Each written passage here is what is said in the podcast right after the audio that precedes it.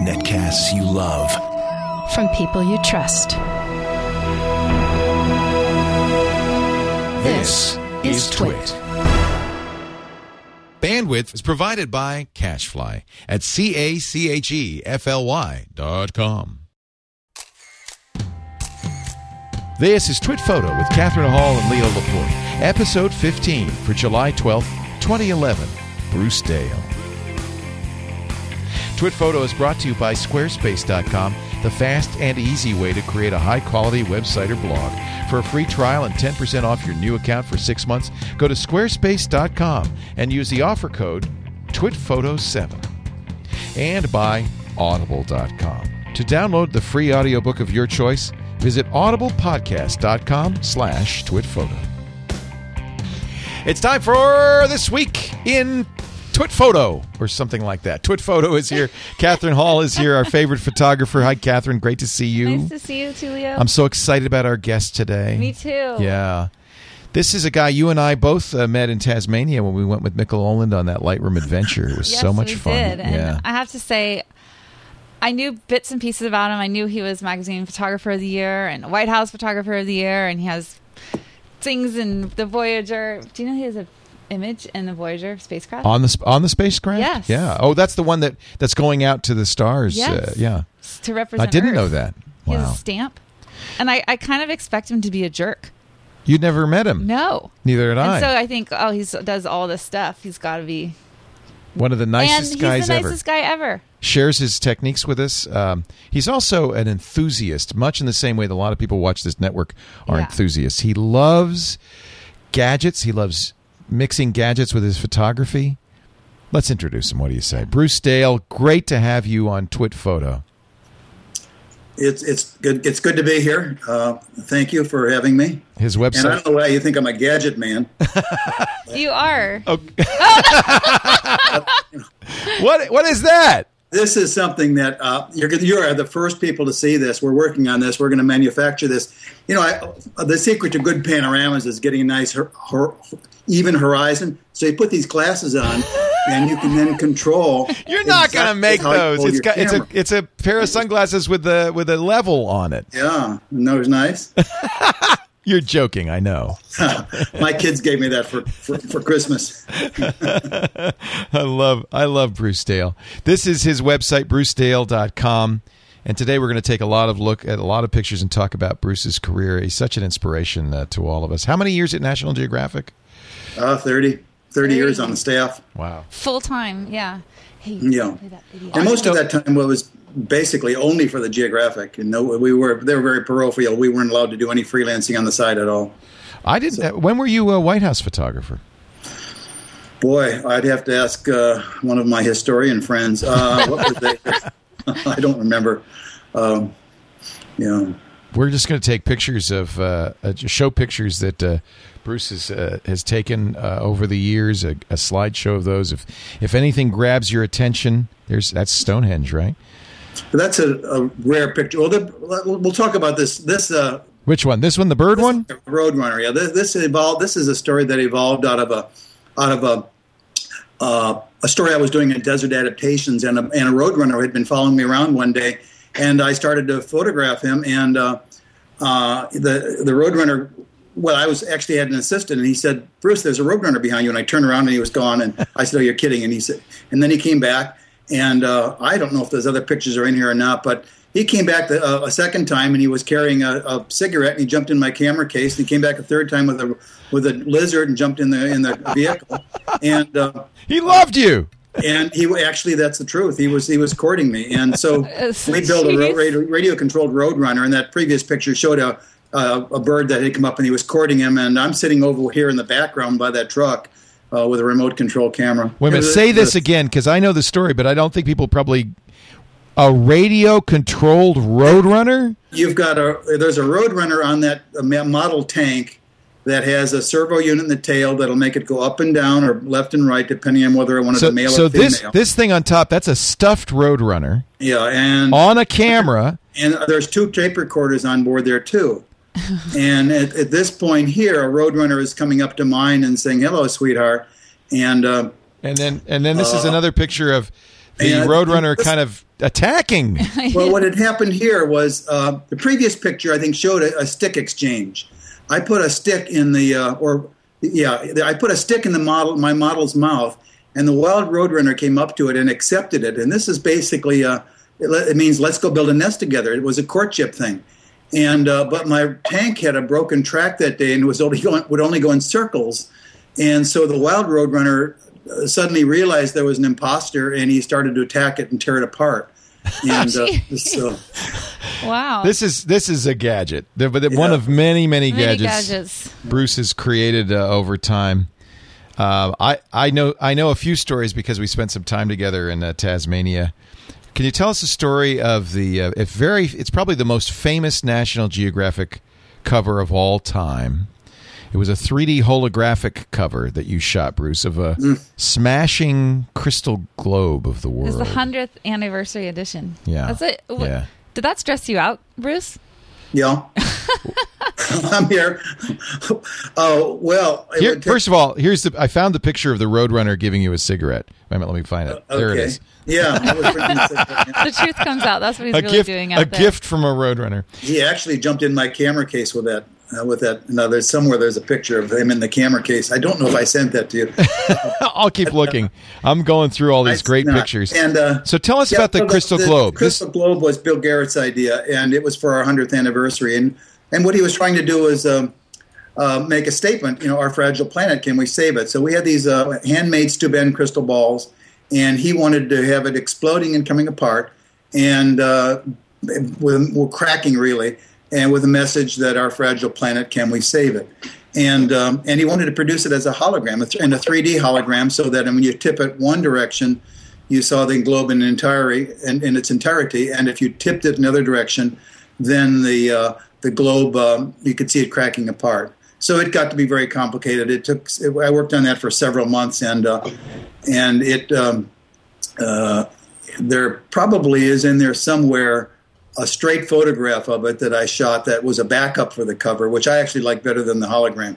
Um, but it it uh, it was full of complications. It it was not an easy story to uh, to pull off. It was um, it was you know when I'm looking at my picture on the screen, it's backwards. Uh, did you get it's. I can tell it's bugging you. I don't. yeah, that's what's wrong. I Look at couldn't this figure out little why I'm seeing everything's backwards my here. pictures are backwards. Is that typical? Are we? You, have you got it flipped or something? Uh, I could flip you. Want me to flip you? I, let's just leave it as is. I don't know what, Okay. if it's backwards or or if it's forwards. Raise your left hand, Bruce. it's inside out. That's that's it. It's inside out. Yeah, Um. Yeah. Now there's a picture. I don't. I can't find the crystal globe. Although anybody who's subscribed to National Geographic will never forget that cover because it's it's really quite a quite the famous cover. But uh, I do have, I think, a diagram of what you needed to build. You had to build a, a very steady table, right, for this whole thing. Well, holograms are produced uh, on uh, uh, uh, on tables that are so uh, that are uh, so sensitive to noise that a truck going by a block away will will ruin the image. And so we were working with a pulsed laser, and these were done in California. And uh, the now this is totally different. This is This isn't not- it. This is the popcorn. this is What is this? This is how you capture a popcorn popping. This is a um, a setup for a picture of a popcorn here. Uh, the beam, little dot red line indicates a, a laser beam. Okay. And somebody asked me if you could photograph popcorn popping, and I said I don't know. Let me try it. And so um, eh, the first tests were done in the kitchen. I I wanted to see if I could pop kernels of corn one at a time, and so I was putting them on the stove one at a time and popping them and catching them and and throwing them into a into a little cup. When uh, it happened that day, my son's guitar teacher was visiting, and and uh, he walked into the kitchen, and just as a p- kernel of corn popped, and I caught it and put it into a, a cup, and and he said, uh, "What are you doing, Mister Dale?" And I said, "I'm making popcorn." And he said, "Oh." and he walked out of the room, and uh, a couple of minutes later, he came back and he said, uh, "Excuse me, Mister Dale." And I said, "Yeah." He said, "My dad makes popcorn, and he puts it all in a pan." And I said, "Really?" I said, "You really think that'll work?" And he said, "Yeah, I know. I saw him do it." So This- now, somewhere in there, you'll see a picture of one kernel of corn going up in the air. Wow. You look through it while you're watching this one, and you'll see five. It'll look like looks like five stages of kernel of corn that's going up in the air. Not this one. This one was done for an ad for Canon.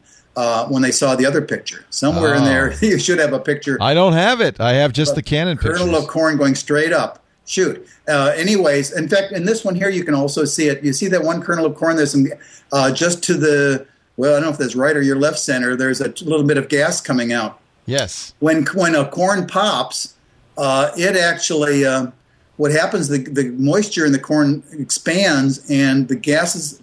Uh, it's crack the corn and it goes up like a jet engine, and it's, so you can here you can see one of them. You caught that is uh, that's actually shooting up in the air. That's amazing. The other one had was a single kernel kernel of corn going up in the air, uh, shot with five uh, five flo- uh, strobes at different intervals, using a Dale beam that my son designed. That was another shot in there somewhere. This is just a completely random assortment of, of Yeah, uh, we should have those in some order. I, I apologize. Oh, I don't mind because it's so much fun. When it shows the breadth of your work, one of the things you were doing when we were in Tasmania was infrared photography. Yeah. Tell me about that. Well, uh, there's a way to modify cameras uh, that you must be familiar with, where you can remove the the filter uh, that that cuts out the infrared light and basically passes all the infrared light and allows you to shoot infrared uh, pictures. And I had an assignment not well a couple years ago to photograph Arlington Cemetery, and I decided to do it with uh, infrared because it to me it kind of uh, sort of um, was a uh, mm, you're photographing with this these invisible souls with this invisible light Yeah. Yeah. and uh, it was an, it wound up running as a chapter in a book and also in a, as a chapter in the National Geographic magazine. And I think this picture is at Arlington, is it not? Yeah, they hung at Arlington Cemetery. There's one picture in here that's a wide, very wide panorama, not this one, but another one showing on the far left the Washington Monument, and the far right you'll see the you'll see the uh, uh, the um, Pentagon where it was hit by a plane.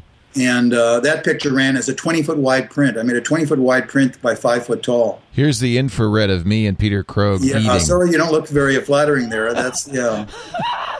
I don't care. I love it. And in fact, I'm honored because uh, on my birthday a few years ago, Bruce gave me a print of the panorama here uh, that he took at this beautiful uh, bay, this beautiful pristine bay, and uh, and I treasure it. It is a beautiful panorama. But these are all infrared uh, shots, and it does give are- you this is from Tasmania. yeah, it gives you a really green turns white.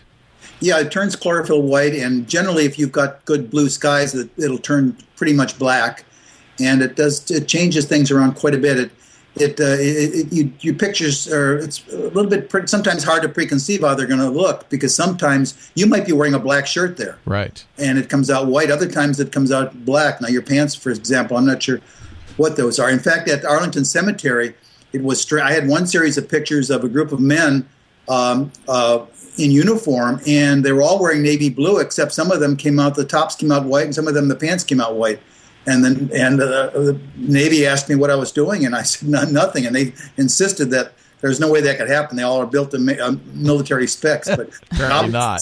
built one some were were synthetic or, or different. They need This to is my it- watch collection after a after a shoot. I love this. This is. This Can you is- explain the Dale beam to us and uh, go back to that watch? Did you use the Dale beam for that one too, Yeah, where the bullets hitting yeah, the watch? Uh, somewhere in there, you you, you flip by a picture of a of a bullet impacting on a watch, and it shows uh, uh, the compression of air molecules of a watch of the of a, of a bullet striking a watch. And this is it here, yeah. And that was not planned. I that that was one of those serendipitous things that happens. You, uh, I wasn't expecting that um, that flash of light there, and I found out later that that is the compression of air molecules. And this was done for a story on time, and it was just sort of a tongue in cheek illustration of killing time. literally.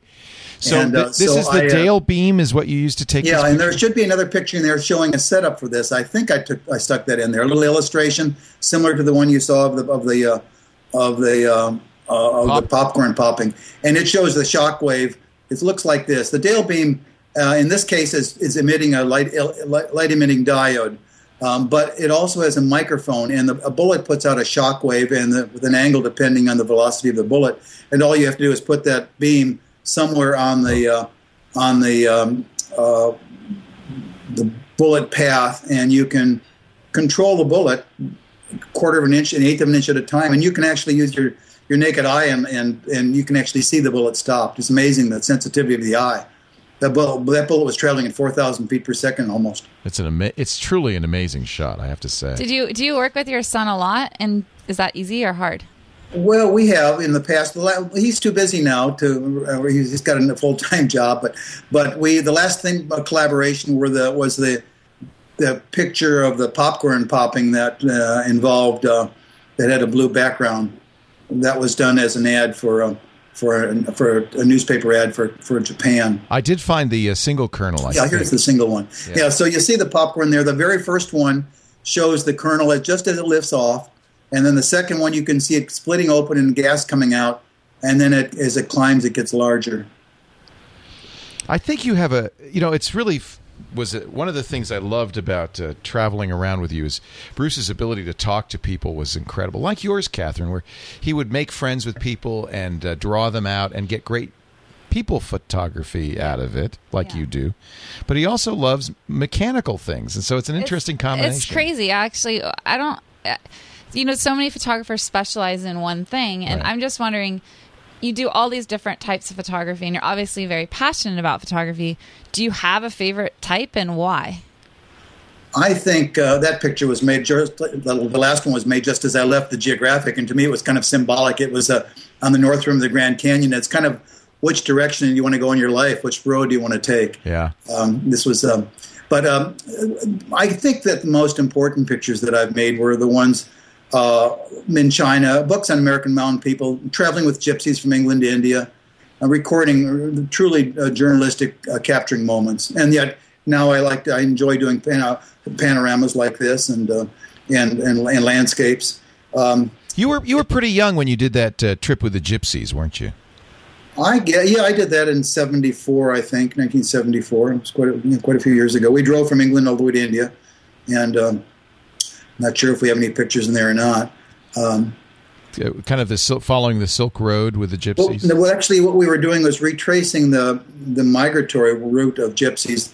The gypsies all left uh, India about a thousand years ago during the invasions of Genghis Khan, and they migrated uh, from India up through Europe up to England. And, traveling with a good um, ethnologist, uh, you could actually uh, tell which the you could meet a group of gypsies in Germany, and you could tell which route they took. The ones that went south of the Mediterranean really? Wow. had one route for a word for road, and the ones that went north used uh, drome, which is a Greek word.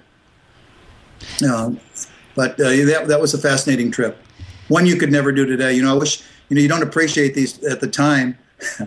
they, uh, you know, but you wouldn't. I wouldn't want to be. I, we camped along the road in Afghanistan, Pakistan, everywhere. This is not a gypsy, I don't think. this is this is Baron de la Rede. This is a um, uh, this was taken in on the Ile de la, uh, Ile Saint Louis, and this man has this, this extraordinary home called the called the uh, Hotel Lambert, which was recently sold for eighty million dollars to some prince from Qatar, and um, and he invited me back to a party that was reminiscent of you. If any of you should see the film um, uh, Midnight in Paris uh, he threw a party one evening and um, he invited 400 guests and the party ran from midnight until dawn. He had three orchestras. It was entirely candlelit. It was like stepping back in a renaissance painting. Yeah i, I had i only had i went i was allowed to go long but black tie one camera black no flash. Wow. it was it was just like a, it was stepping back. It was like going back in a renaissance painting So, Bruce, with your people photography, I mean, you photograph everything from gypsies to this eighty million dollar state, and you people are comfortable with you everywhere you go. What's your secret to making people feel at ease? I think, uh, well, I can say that working with gypsies, um, I found uh, that just showing an interest in somebody was the first thing. You know, if, uh, you know, if, if uh, there was a, this is not that was not the picture, but there was a gypsy once that did not want to be photographed, but he had a cat. So I, I said, "Can I photograph your cat?" And uh, and he uh, he said, "Sure." And I photographed his cat, and pretty soon he picked it up, and he before long he had it in his hand, and he was cuddling it, and I was kept photographing him, and he didn't mind. Um, the uh, uh, one of the problems tra- working when, with with translators is sometimes I like to ask questions, and I'll ask dumb questions, you know, questions that I may know the answer to, but I want them to think, uh, you know, gosh, they're smarter than this guy from America. That, that you know, this, you know, he, he's not so smart after all. I'm smarter than he is. So, but you have to be careful because some uh, uh, translators would know that they'll say, "Well, well, that's this so and so." Not say, look, I have to coach them ahead of time and say, "Look, when I ask you a stupid question." I want you to ask the person. I want you to. I want him involved in it. So that that's one way that, that has worked for me. Do you? So do you? As far as people photography is concerned, do you have any particular favorite shots? Or, you know, I think one of the things that people remark about with your work is that some of the people's highlights of their lives has been photographed for you by National Geographic, especially in your American West stories. How does that make you feel? yeah. Mm, I I don't know if I understand the question. Uh, There's a lot of burden on you. I mean, you're making these. Yeah, well, you you you do have a responsibility to the people, and uh, that's something that uh, um, that weighs on my mind. Uh, there's a uh, there's a uh, there are some there's some some pictures that i have recently been going back to rephotograph people. Those are gypsies. I've recently been going back to photograph people in the, the American Mountain people. I want to see how it's affected their lives. And it truly it has. In some case, most cases, it hasn't affected them, and in some cases, I think profoundly. Um, this is a classic. This Yeah. is an amazing picture. So, Bruce, do you want to share um, how you almost didn't get the steam engine photos in China? Oh, I was telling Catherine about um, just uh, last week. I was watching television and I and I saw someone holding up a page out of National Geographic magazine showing a, a steam engine, and uh, that was taken at the Datong Railway Works in China. And um, the person on television was explaining that that in Boone, Iowa, they had a rail a, a narrow gauge tr- track and they had a, a diesel engine, but they didn't have a steam engine, and they were tr- trying to figure out where to get a steam engine, and they saw this magazine article and they decided, well, let's go there. And they wound up buying the last steam engine made in China, maybe in the world, I don't know. Um, and uh, but th- it it probably, it probably came pretty close to them not having that engine because uh, we were in in that town and they weren't they would not allow me to photograph that factory. Who knows? They may have been making missiles too. But in any event, they and and every once in a while I, I had to know how far to push them. And in this case, I was pushing, and so I decided the night before to have a meeting with the writer, and I said to Bill, "I am sick into. I'm not, of course, I know I know that they're bugging the room, that they're listening to everything. So I'm saying I am sick and tired of, of working here. You know, they won't let me photograph anything that's worthwhile, like the like the like the engine factory. I said tomorrow we're, we're going to tell them we're leaving. Well, the next morning, very first thing, ah, oh, Mr. Dale, we have reconsidered it. We think it would be okay if you photograph the steam factory. So These this is a video that you put on Vimeo that I just love. Yeah. Thirty years of bad you need, you need pictures. the you need the volume for it. Should I? Well, Yeah. People will watch it with, and the they'll and they'll hear they'll hear Bruce's intro. He he explains why he calls his pictures bad pictures. Here's a little Bruce Dale. Thank for my initials B A D, Bruce Albert Dale. I spent 30 years as a staff photographer for National Geographic, traveling throughout the world. When I first started working at the Geographic, it was a tradition to stamp your initials on your film box after you had reviewed the slides. This went on until one day I caught someone throwing out my boxes while commenting, I don't know why we're throwing these out. They don't look that bad. Following are some of the highlights of my work for the Geographic during that period. It's a really great set of uh, wonderful pictures uh, from Bruce Dale. Bruce, we're going to take a little break and come back with more. We want to get your tips, suggestions for uh, photographers. We have a lot of uh, amateurs like me. You were so generous with me in uh, in uh, Tasmania, helping me uh, become a better photographer. Uh, we're going to get a couple of tips from you and maybe talk about a favorite picture of yours as well in just a little bit. Bruce Dale is our guest. BruceDale.com. And all of his pictures are B A D, but in a very G O O O D way. The breadth, the breadth and range of the work that you've done is just it's inspiring to uh, to all of us. But before we uh, go on, I want to talk a little bit about people who are creating their own portfolios and uh, tell them about Squarespace.com, the secret behind exceptional websites. A great website is where you can show your work in uh, in a, in your own portfolio, and you don't have to rely on um, other services like Facebook or or Twitter to do it. Squarespace is your site on the net and can be a really wonderful place for you. I invite you to go to squarespace.com right now and click that green button and set up your site. Now, this is hosting plus software, and that's really important. All you have to do to create this first site, by the way, is no credit card needed. Just a name for the site, a password, and an email address, and you'll be creating your own site. All of the Squarespace software is available to you, including their iPhone and iPad app, their incredible templates, their beautiful photo galleries. And I think for photographers and people like me, budding photographers, this is a great uh, feature of Squarespace.com. Go to the um, go to the portfolio page in their examples. You'll see a lot of people have put together their art and photography portfolios. A lot of photographers use Squarespace, and one of the things I think is so important if you're a creative is that each site looks different. You don't you don't want to look like the other guy's photography site. And boy, I tell you, Squarespace gives you such great templates that you never do. Squarespace, go there right now. If you decide to sign up, uh, very affordable, as low as ten dollars a month. That's hosting and software. And uh, if you use the offer code TWITPHOTO7 when you sign up, you'll get 10% off your brand new account uh, for six months. Squarespace.com, the secret behind exceptional websites, and one of our uh, favorite sponsors, especially for, for photography uh, pros. We're talking with uh, Bruce Dale. He is a legend among photographers, a great photographer. Uh, Thirty years of bad pictures. I love, I love that, Bruce. know. That's a great tagline, and uh, I do invite you to go watch this uh, Vimeo video because Oh, there's yeah, the globe. By There's the, the way, globe. That's amazing. all of the things that we uh, talk about are, are in here. That's how many Steuben glass globes did you have, Bruce? I had uh, five of them at, that we that we broke, and a lot. and sometimes I would uh, re-glue them back together again. I mean, can you imagine regluing that back together? That's And- and crazy. that's the cover, by the way. This is the amazing. And you, you were telling me that this actually may have been the beginning of the end for National Geographic because this was so expensive to produce that the, the company said maybe we got to rethink how much we're spending on this magazine. oh, really? Interesting. Yeah, it's. I mean, imagine putting this holographic cover on there. But what a brilliant cover! Nobody will ever forget it. This is these. This is the. These are the the Polaroids. I, I wouldn't want to glue that back together. Yeah, these, these, were- those those were not crystal balls. Those were uh, te- just ordinary glass that I was Oh, using for testing. timing tests. Yeah. Yeah. And this is the this is the machine that you used so that you could time the photo exactly right. Are you a closet engineer?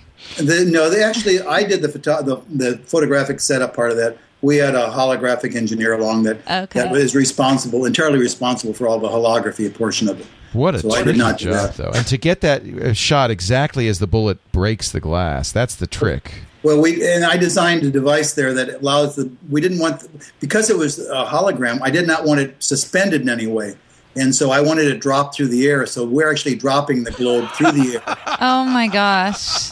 shooting it as The it's days fall- before digital. How right? long? How long did you spend on that one image? We I must have spent a couple of months on this. You know, Wow. at least yeah, and. Did they just call you up and say, "Hey, we want you to do the hundredth hundredth anniversary cover"? Something like that, yeah. Can you help us? And did they this? have did they have a concept for you at that time, or did you help?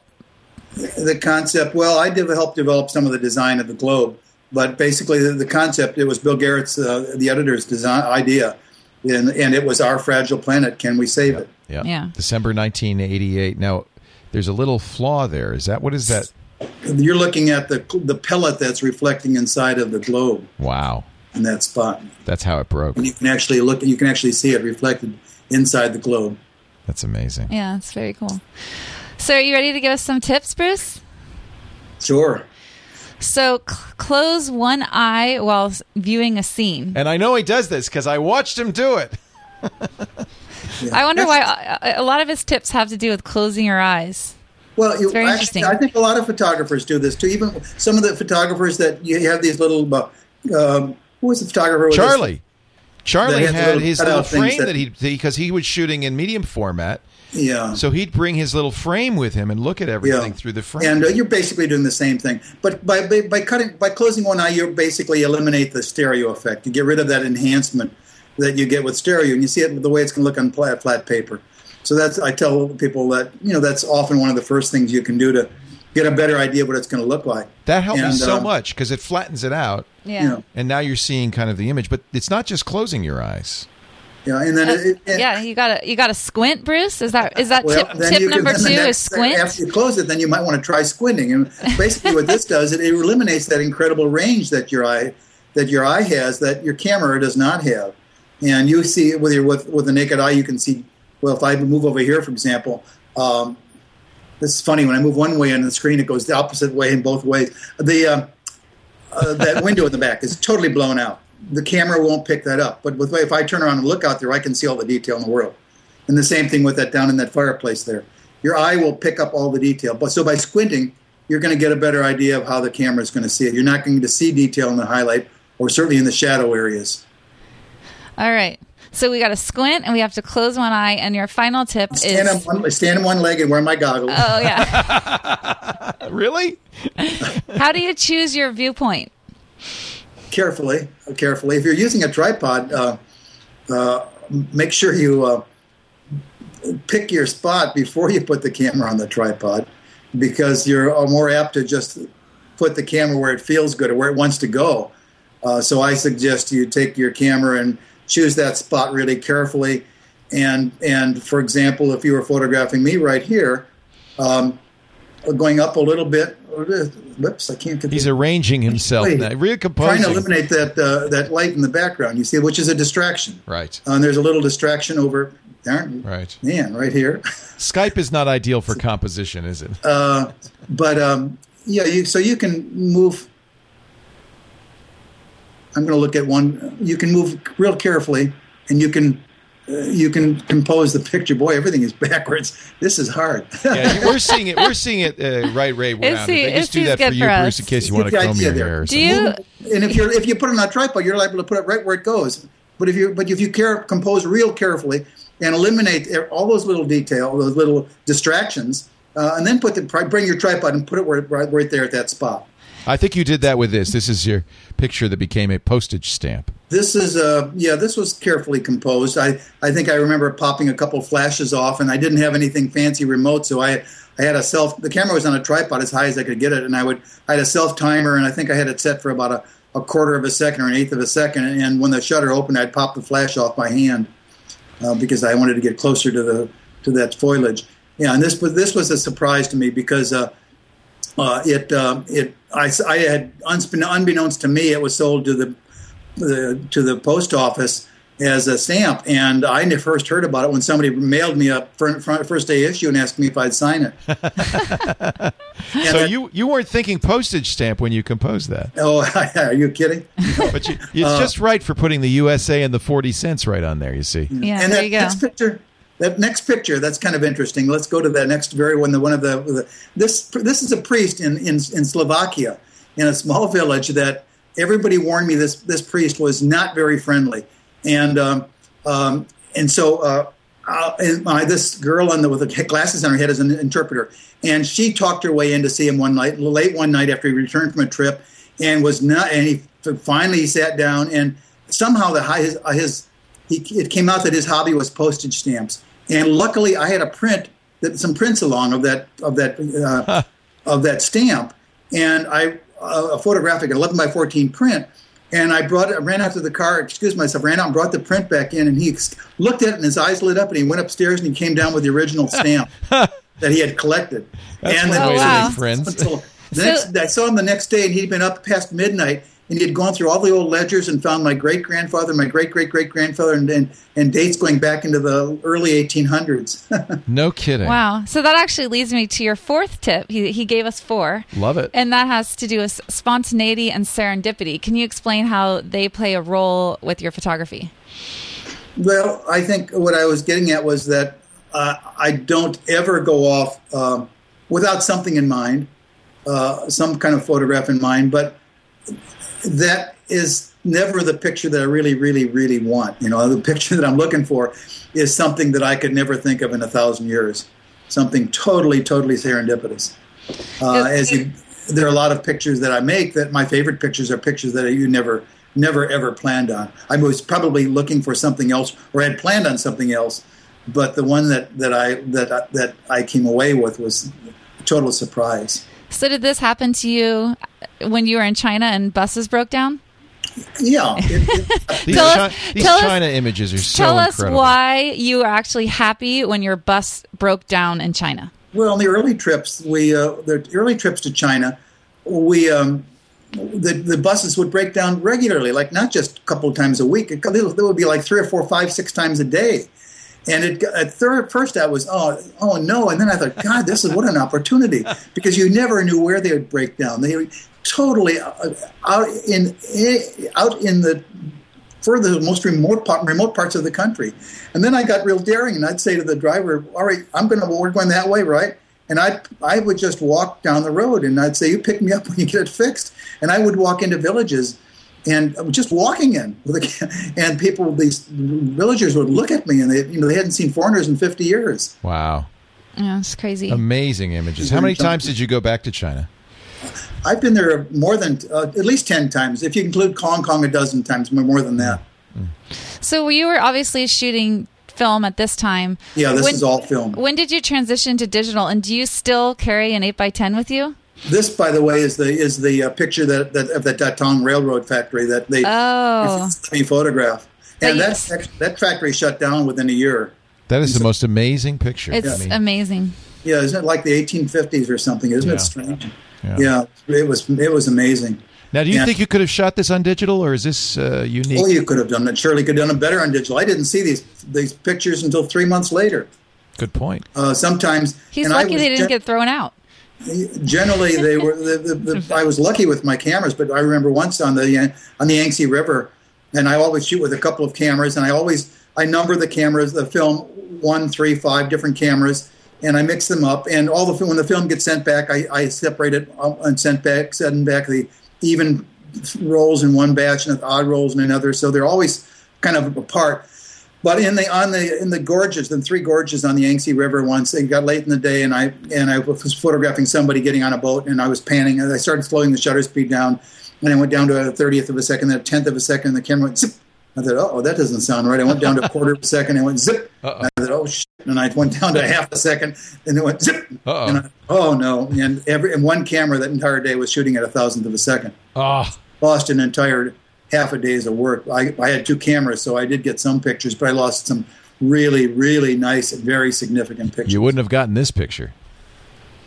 That's, Not at all. that's a beautiful shot. Yeah, you could do this in digital. You could do Not at there's- one one thousandth. digital nowadays. Yeah. The last somewhere buried in those pictures I sent you is a is an underwater panorama. That is that happens to be the very last film picture I shot. Oh, let me see if I can. And when was it. that? Wow. When did you take that shot? About two years ago, down in the Turks and Caicos Islands, I was I I had always wondered if you could do an underwater panorama. So I set up a tripod underwater and uh, and put a camera on there with a panorama head and and um, and was photographing um, uh, a scene and uh, and the next day I, I closed the I shot I took the camera out again, but I didn't close the back properly and I flooded the camera. So that was the last. Uh, those were the last film pictures I've made, ever made. Here, here, here he is with his his film camera. Yep, it's underwater. I've got a Gitzo tripod there. I didn't want to use my really right stuff head, so I bought a panorama head. I made a panorama, panorama head from something I bought at Home Depot. He, did- he by the way, Gitzo tripod, really right stuff heads. That's one of the things I learned from Bruce on that trip to Tasmania. Here's the pano. This is the Yeah. last film image Bruce Dale ever shot. but he and he shows you know he does things creative to come with solutions that you went to Home Depot. Um, Bruce, love that. Bruce, can you sh- share a way to diffuse light in a really cheap way? Something that you might be able to find at your local shipping store. I think, I think you're lead, Well- this is a leading leading the witness. yeah, we were talking about this yesterday. Uh, I, I was watching. Well, some people. I've, I've often bought reflector cards at, at Home Depot, but one of the uh, the lightest things you can travel with that works surprisingly well as a diffuser and does not cut out light the way a normal sailcloth will is bubble wrap. And I've used bubble wrap for pictures on occasion. Quite a few times. I've had pictures published with bubble wrap. I, had, I remember uh, in, in Switzerland a watchmaker where the, the sun was coming in and just uh, beam, but just was too harsh in the room, and I just put bubble wrap over the window, and it, it, it diffuses the light and it bounces it around in a thousand different directions, but it doesn't really cut down the level of light much. do you do a lot of photoshopping, Bruce? Well, um, yes and no. For for journalism, absolutely none. But problem with and, and I've done some advertising photography where yeah, I have got part of it was made in Seattle, and another skidding car was a, a skidding pad here. Where I hired In advertising, anything goes, right? and uh, the, the actual car we didn't want to identify as a F O R D. So the front half is a Ford, and the back half is a Lexus, and and uh, so. Uh, but once you start doing stuff like that, nobody will believe you anymore. If you get a great picture, they'll, they'll think it's photoshopped. So There's no Photoshop in here. With this your picture, with this your advertise. Oh, sorry. Go ahead. this is a picture of kind of a that saddle that that's Ulysses Grant's saddle. Wow. And um, years ago, I was doing a story on Appomattox, and I wanted to photograph his saddle, which was in a small museum. And I talked to the curator to let me take it out, and I took it out and I laid it, put it on this fence, and I found a, I found that that is a horse the same as the same color as Grant's, and and the first time I shot this picture, I.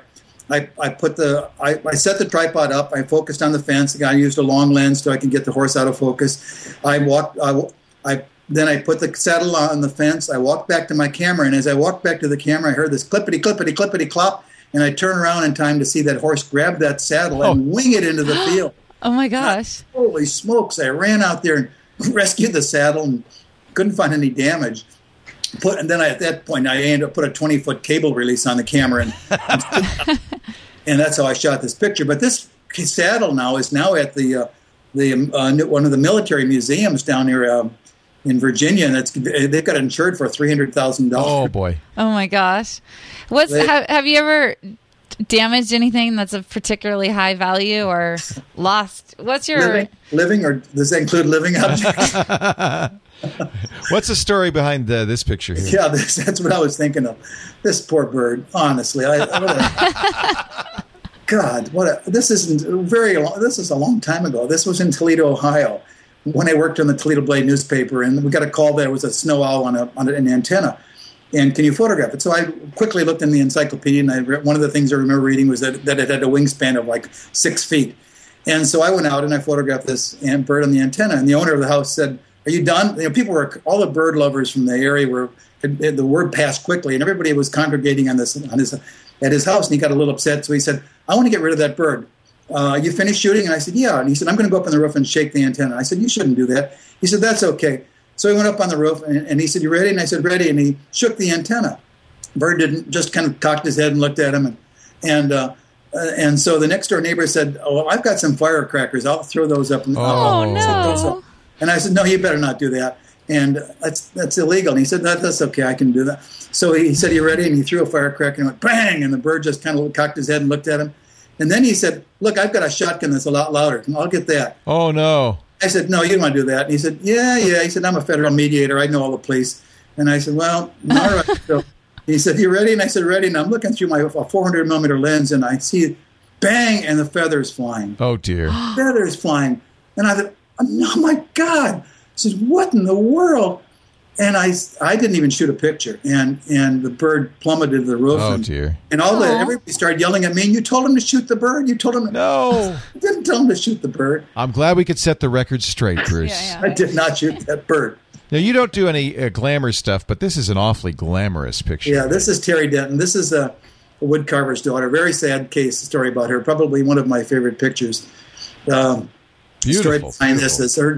She she comes from a family of very very uh, talented woodcarvers deep in the mountains of in the Boston Mountains of Arkansas, and, and I'd heard about this family, and so I decided to go visit them and. Uh, Flew over to flew into Little Rock and into into uh, uh, not Little Rock, um, uh, Fort uh, uh, something somewhere south of the, in the Boston Mountains. Rented a car, drove up here, drove down this mountain two miles, went through a couple creeks, down through the woods. Her father was sitting there. He didn't believe I was a photographer now for National Geographic. He had, he had five daughters. Terry was the oldest, and um, I got to know them really, really well. I've, I still keep in touch with them. In fact, I talked to Laura just yesterday. Not Terry. This is Laura's sister. Anyways, uh, Terry was in this creek, and uh, and I had uh, on that air in that flight at Ozark Airlines, they gave out jelly donuts. They were the best jelly donuts I've ever had. And I told story. So she gave me an extra one, and I had it in my camera case. And uh, and when I went to shoot these pictures, I needed room in my camera case, so I took it out of the camera case and I put it in a, a Halliburton case where a 500 millimeter lens used belonged, and shut the Halliburton case up. And we're down by the creek, and Terry says, "What do you got in that? What do you got in that silver case over there?" And I said, "Jelly donuts." She said, "Oh, come on, you don't have jelly donuts." And I said, "Sure, do you want one?" And I opened it up, and that's what captured that kind of. I was wondering why she was so warm. She's very happy. She's very happy. now, let me she's ask a- you about lighting in this. Is it all natural light or Oh, using just all, baths? of course, all natural lighting, backlit. She uh, she's a spectacular carver. Had a lot of problems and uh, eventually died of an overdose, Oh, that's sad. um, accidental overdose. She uh, she's um, it, uh, what was I going to say? She's that that picture is the only picture I've ever had stolen. It was in a, an exhibition once, and somebody stole it, and it got published in the magazine. And she got a stack of letters a foot high, some of them proposals. oh, I bet. oh gosh, oh, yeah. Oh, I can bet. only imagine. yeah, yeah. Beautiful shot, though. Just a gorgeous shot. We're talking to Bruce Dale. Bruce Dale. frozen on there. Say again. My face is frozen on the screen with eyes open and mouth open and shut. There we go. It looks fine here, Bruce. I could just tell Okay. you that. It looks good here. I here. should be looking at myself, but I guess Here, look look at something much more attractive. How about uh, look look at look at uh, look at uh, Catherine? Oh gosh. that's easy to look at. Yeah, much easier to look Uh, at.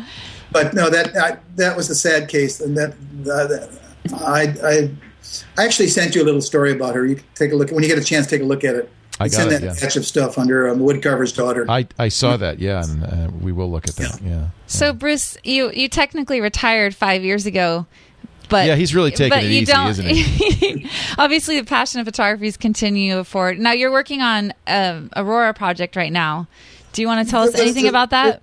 There's a little village about 150 miles right straight west of Washington D.C. called Aurora, and uh, some friends of mine started a. Uh, uh, 100 years ago, it was a it was a tourist that was a destination point for people from Washington because it's up 3,000 feet and um, cool, and so therefore um, people would go there to, uh, to, to to spend the summers. The uh, whole big hotel burned down, but a lot of the little cottages are still there, and so they, there's an effort to turn it into a an art center, and they got a nice grant from the state of West Virginia. And I've been photographing it and doing uh, a, a series of videos. One of is called Spring. I did. I already done Winter in Aurora, Autumn in Aurora, and these are you can find links to those on my website, or you, they're on Vimeo.com. And I'm currently working on Springtime, and probably will make a stop there next week uh, to do a little bit of well, summer in Aurora work photography. What keeps you so passionate about photography? Hmm, wow, I don't know what keeps me passionate. I'm passionate about a lot of things, uh, but um, I, I find it a challenge. I, I, I like the different challenges. I like learning new things, but I find it frustrating. This is from from winter in Aurora, and the nice thing this is this was actually one of the first the first video I ever shot. Actually, uh, this little camera, uh, it's a little little Panasonic. Uh, this was the uh, G the GF one, I GF one, I believe or G1, G1. Anyways, it has a, a, little dedicated button for video. So I was setting up shooting that still picture of that of that house, and suddenly the wind started blowing and it was whipping across there. And I just pressed instantly, instantly shut pressed the video button, and, uh, and then a, a neighbor came down the road to feed the horses. And luckily, I had everything set up, and he's walking down in the snow, and these horses are walking towards him. It's a it's really a, a nice moment, and. Um, so uh, I then I started shooting more video.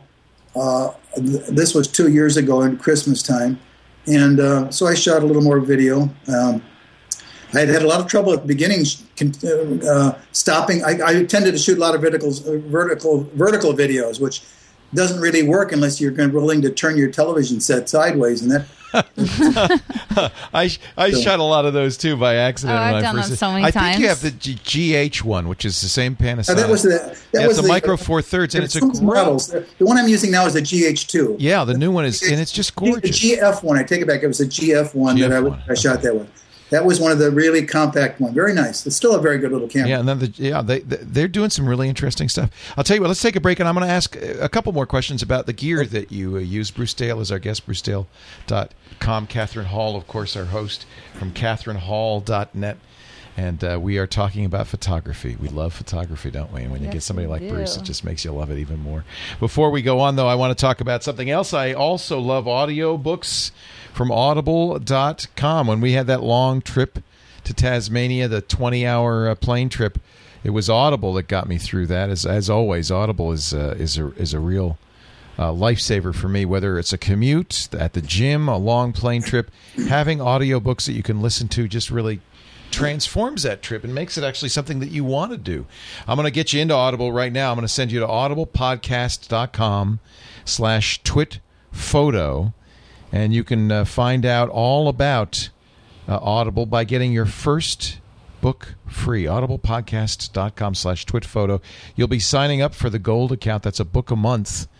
First month's free first book is free. The only challenge is going to be picking that first book there's Yeah. so many great choices i just love audible i see there's a new one from uh, an early google employee doug edwards who was employee number 59 it's called i love the name i'm feeling lucky one of the things I do with Audible, you know, of course, in my profession, there's a lot to read, and I use Audible to keep caught up with my, my business stuff. There's a lot of great business books, books about the tech industry. But I also have to say, Audible's great entertainment. And I love listening to books like, uh, oh, book five of The Song of Ice and Fire just came out. That's pretty exciting. Roy Dotrice is back. If you watched uh, the Game of Thrones on HBO this uh, season, you know that there's it's the first of five. This is the fifth book. I think the fifth and final book is now out. Just came out today. It's kind of amazing the breadth of Isn't it incredible? because I, I do a lot of business books and stuff like that too, and it's amazing how much they have obscure books. Seventy-five thousand titles. There's yeah. Yeah. classics, science fiction, uh, mysteries, thrillers, and and you know if you've got kids at home, uh, whether they're two-year-olds or uh, fifteen-year-olds, really great choices for kids as well. And uh, audiobooks are- is a like the Lightning Thief. It's just fantastic. Uh, these are great audiobooks that uh, young adult books as well as kids books for all ages. I just think you're going to love it. So here's what you do: go to audiblepodcast.com slash twitphotos, sign up for that gold account, and uh, you can get your first book free. We love Audible. We know you will too. Audible.com. These are all the new books. I go 14 pages of new books. I go here every every week or so, and it's just it's endless. Audiblepodcast.com slash twitphoto. We thank Audible for their support of twitphoto. So Bruce, uh, you're you know I, I know you had a D70 because that was the one you were doing the infrared shots with. Yeah, yeah. The cameras, the cameras are tools to me, and I use whatever uh, is best for the occasion. I used a Nikon um, D700 recently for some uh, pictures where I really need to use high ISO. But uh, I'm enjoying a lot of the, these lightweight cameras that, uh, that the GH2s are, are great. The little Lumix cameras are, and uh, uh, so it's sort of basically a tool, and I use whatever is necessary, and and I like to playing with them. And I know we're not. I don't know if you're allowed to do this or not, but I and I just thought of something while you guys were at uh, during this break. But I, I've had more fun the past week with this little camera that's drop proof, waterproof, dust proof, freeze proof. It has a GPS, a depth finder, an altimeter, a, a, a, a, uh, a what else is that? A bunch of other things. It does 3D, and it and it all and it. Uh, anyways, so What is this camera? This magic yeah, it's camera? So you can actually I- you can turn it on, He's gonna drop it in water here. and you can you, you can actually shoot pictures like this. And uh, sometime if we we ought to hook this up to a little, G, a little uh, do a little program where we can actually hook this into a little.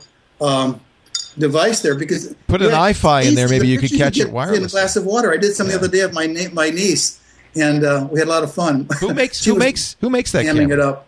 Who makes that? This is the kind of camera I need. Who makes it? What is it? It's a little. Uh, it's made by Lumix. Um, Oh, it's a Panasonic. All right. 12 yeah 12 megapixel oops What's the mega, what's the exact model of it?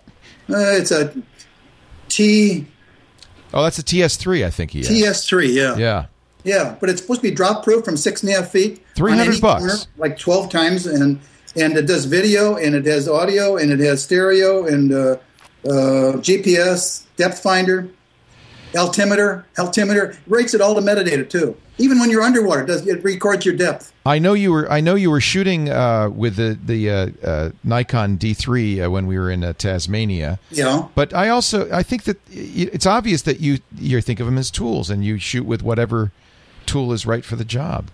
yeah exactly and so yeah. you you don't have any particular loyalty to Canon or Nikon or Panasonic or anything like that. Uh, no, again, what I, I, I tried Canons. Um, I know Catherine uses Canons, and they're great little cameras. Uh, they're great cameras. Uh, I, I like. Uh, I think what, whatever you are most familiar with is the most important thing. Something that you can be so familiar with that you can just shoot instinctively without having to look at it. And uh, and the models are changing so fast on some of these cameras. Nikon's are great because ergonomically they're they're terrific, and you can have you pick up any Nikon, even the latest model, and usually you can figure it out in seconds. Um, some of these new cameras have got touch screens, which I don't happen to like, but if you happen to be shooting video or something uh, and you have a touch screen, um, you might want to actually use it. And these things have HDMI uh, um, out so that you can have a large screen next to it. But the video, these little articulated screens are pretty nice on the back uh, for for. Uh, and I don't normally like touch screens, but if you're shooting video and this is off camera, it might be it, someday. Maybe it'll be useful for something. I'm sure it will. But I generally like. Uh, I wish they would make a stripped, a stripped down manual version that was that was had nothing but f stops and shutter speeds, and and get rid of all of the fancy gear. Here's a shot, uh, gear shot of you and uh, Peter Krogh weighing the respective Stop. weights of your Gitzos, All right. holding it up with the pinky. yeah. You like Yeah, it? and, and that was actually using. I still use that tripod a lot. I was using it. I was using it with a 500 Nikon lens recently, and it's it, it's a sturdy tripod. And if you get a 500 balanced beautifully on there, you can. It, it, it was it was surprising to me how stable it actually was. How many shots? What proportion um, would you say that you're using a tripod? What proportion on the tripod? What Uh, proportion of the images you shoot are on tripod? Depends on the type of story. On a book on gypsies or American Mountain people, probably one percent. Uh, now that I'm shooting more video, I'm, I use a tripod a hell of a lot more. Um, the um, if I'm doing landscapes where I want to compose really carefully, ninety percent of them would be on a, on on, uh, on a tripod. If I'm photographing people, five percent, two percent, maybe even. I suppose there would be times that. What about you? Do you, Catherine? Do you use a tripod for you? Do marvelous people pictures? Do you use a? How often do you use a tripod? I very rarely use a tripod simply because I I move around a lot. So Uh-huh. I like to compose it and I'll move and I'll shift and I feel like the tripod kind of holds me down. Yeah, yeah. Um, Here's another shot. This is uh, Bruce and Peter Krogh, and um, I can't remember who the third person was. We were waiting for the light to change. One lesson I learned from Bruce. I think that's that, it looks like Bill Hendricks. Bill. Uh, oh, Winston. It was Winston Hendricks. You're right. Oh, I love Winston. yeah, waiting for the light to change at Cloudy Lagoon, and I learned a lot of patience from Bruce. We waited about two hours for the perfect light for the You perfect. can see the panorama. panorama head that I, oh, that panorama adapter for that Nikon. I, That's I've from got that's that. from reallyRightStuff.com, right? Yeah. Yeah. What's the longest you've ever waited for a landscape shot? You're talking about in hours or days? Golly, I I've would- gone back sometime uh, day after day after day. I was impatient. I talked this, took this shot right away, and I said, "I'm done. You're done? Let's have lunch." And uh, Bruce, of course, Actually, stuck it's around. pretty nice. Uh, yeah, you got a much better shot, but thank you. I didn't. I didn't. Wa- I didn't waste any time. Do you think that landscape or people require more patience? Wow, a different kind of patience. I think you have to have patience with people, but landscapes, um, you have to be willing to go back and, and watch the light, look at the light under different situations. One of the strange thing about landscapes, though, if if you see something, you better do it then. I either I'm amazed at how many times I've gone back to a place to improve on it, and it is nowhere near as good as that first time. I mean, I've gone back to several places thinking, "Oh, I'll do it. I'll shoot this again and make it better," but it's nowhere near as, ni- as nice as the first time I was there.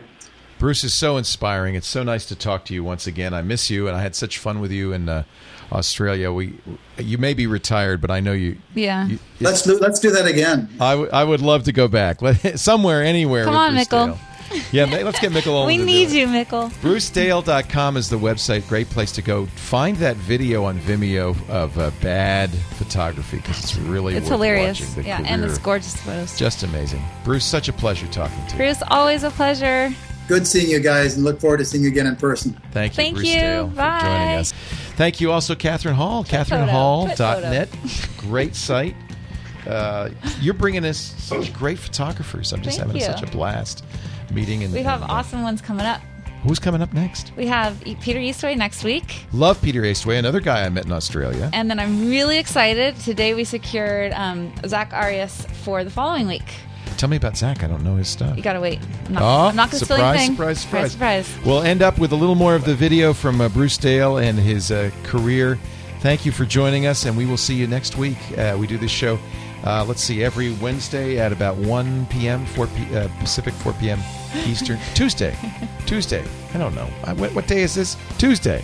1 p.m., 1 to 1.30 p.m. Uh, Pacific, 4 to 4.30 p.m. Eastern. Uh, live.twit.tv. Of course, you can get the show after the fact at twit.tv slash photo. On behalf of uh, Catherine, I'm Leo Laporte. Thanks for joining us. Thank you, guys. We appreciate it on Twit Photo.